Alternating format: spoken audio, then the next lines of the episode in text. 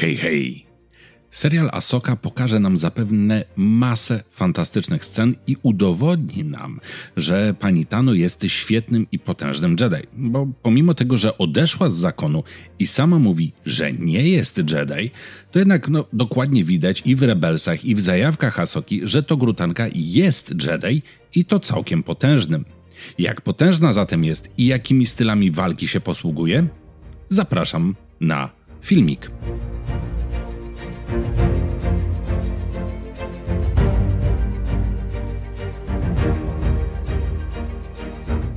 Zacznijmy od stwierdzenia faktu. Asoka zaczęła swoje szkolenie pod okiem Anakina w młodym wieku, od razu w czasie wojen klonów, zatem doświadczenie bojowe miała raczej gigantyczne. W zasadzie całe jej szkolenie jako padawana przypadało na czas wojny, gdzie trzeba było się wykazać nie tylko sprytem i umiejętnością strategicznego myślenia, ale też zwyczajnie skillem w walce na miecze świetlne. I ten skill w użyciu miecza świetlnego jest tutaj kluczowy. Otóż finalnie przecież pani Tano walczyła jak równy z równym z Maulem, a jej mistrz w mrocznej zbroi jako Darth Vader też miał z nią nie lada problemy. Owszem, finalnie ją pokonał, a od śmierci uratowała się dzięki akcji Ezry i Światowi Między Światami. Niemniej, w walce stanowiła dość dobrego przeciwnika nawet dla Anakina Skywalkera. Pamiętajcie, że Vader to był naprawdę przekoks, któremu uległo w walce wielu potężnych i wyszkolonych mistrzów, podczas rozkazu 66. Warto też wspomnieć o tym, że Anakin nauczył swoją uczennicę walki akrobatycznej. Kiedy widziałem jej walkę z Maulem w ostatnim sezonie Clone Wars, to miałem wrażenie, że to od Jody przejęła niektóre ruchy. Wiecie, to skakanie po podwieszonych konstrukcjach i salta doskonale potrafiły zmylić przeciwnika. Zresztą warto wspomnieć jeszcze o jej pojedynku z szóstym bratem, czyli Inkwizytorem, z którym Tano starła się w serialu Tales of the Jedi. Pokonała go dosłownie w kilku ruchach, co bardziej przypominało walkę Maula z Kenobim w Rebeliantach niż długą wymianę ciosów pomiędzy Asoką a Maulem we wspomnianych scenach z siódmego sezonu Clone Wars. Co ciekawe, panna Tano pokonała Inkwizytora bez użycia miecza. W walce złapała jego miecz i go po prostu wyłączyła. Czytałem też gdzieś informację, że ona go nie wyłączyła, wiecie, fizycznie, ale przy pomocy mocy przeciążyła kryształ Kyber w jego mieczu i broń samoistnie zgasła.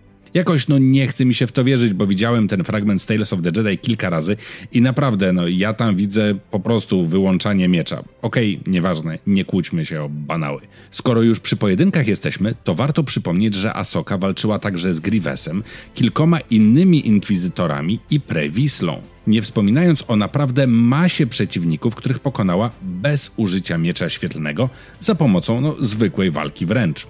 No właśnie, skoro już jesteśmy przy mieczu świetlnym, to zapewne wiecie, że Asoka jest mistrzynią wariantu Shien formy piątej. Shien kładzie nacisk na odbijanie strzałów blasterów, co wyjaśnia, dlaczego woli używać takiego odwrotnego chwytu miecza. Asoka jest jednak również biegła w drugim wariancie formy piątej, czyli DMSO, który jest preferowaną formą walki mieczem świetlnym Anakina Skywalkera. Ważne jest, aby zauważyć, że ten styl pozwolił jej również przetrwać wydarzenia wojen klonów, zwłaszcza po tym jak Anakin nauczył ją doskonale odbijać pociski blasterów, co w sumie uratowało ją przed rozkazem 66.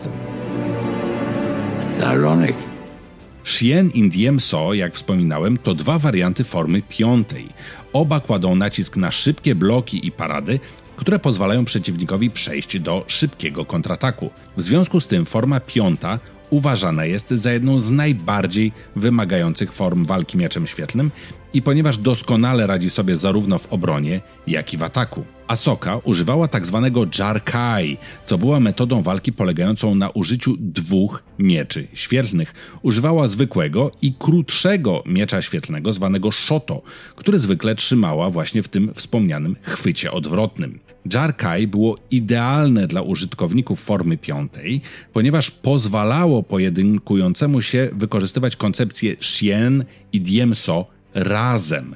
Dlatego były przypadki, w których Asoka używała konwencjonalnego chwytu dla jednego z jej mieczy, podczas gdy ten krótki trzymała odwrotnie. Ale w wielu przypadkach Asoka dzierżyła oba swoje miecze Odwrotnie, tak jakby za plecami. Nie muszę mówić, że dla wielu walczących mieczem taka kombinacja użycia broni była niespotykana, no i mówiąc wprost, zaskakująco zabójcza. Ale wróćmy do kwestii mocy Asoki. Trzeba powiedzieć koniecznie jeszcze o tym, że potrafiła komunikować się ze zwierzętami. Widzimy to w pierwszym odcinku serialu Tales of the Jedi. To nie jest byle jaka umiejętność, choć może na pierwszy rzut oka niezbyt, że tak powiem, bojowa. Morai, czyli ta sowa, którą też widzieliśmy w Rebeliantach, najwyraźniej się z Asoką komunikowała także.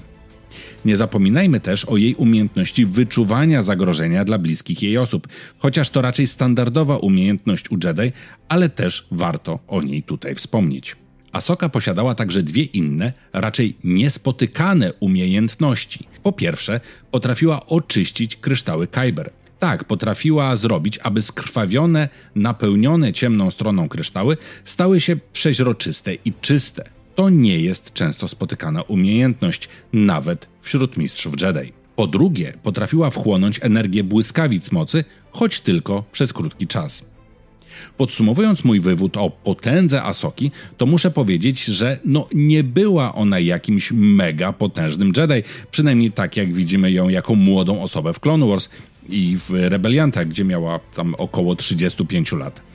Zobaczymy, jakie moce pokaże nam w swoim serialu, gdzie jest już starsza, bo przypominam, że w serialu Asoka właśnie panna Tano będzie miała około 45 lat. O ile nie jest zbyt potężna mocą, przynajmniej z tego co widzieliśmy, to na pewno jest ponadprzeciętnym szermierzem i doskonale używa mieczy. Ma poza tym kilka unikatowych umiejętności, co czyni ją wyjątkową. Zgadzacie się z moją oceną potęgi Asoki? Dajcie znać w komentarzach. Wpadnijcie na stronę osus.pl, na Discorda i na Facebooka i koniecznie dajcie łapeczkę w górę pod filmem, no i koniecznie zostawcie subika. Uważajcie na siebie, uśmiechajcie się często i niech moc będzie z wami. Trzymajcie się. Pa pa!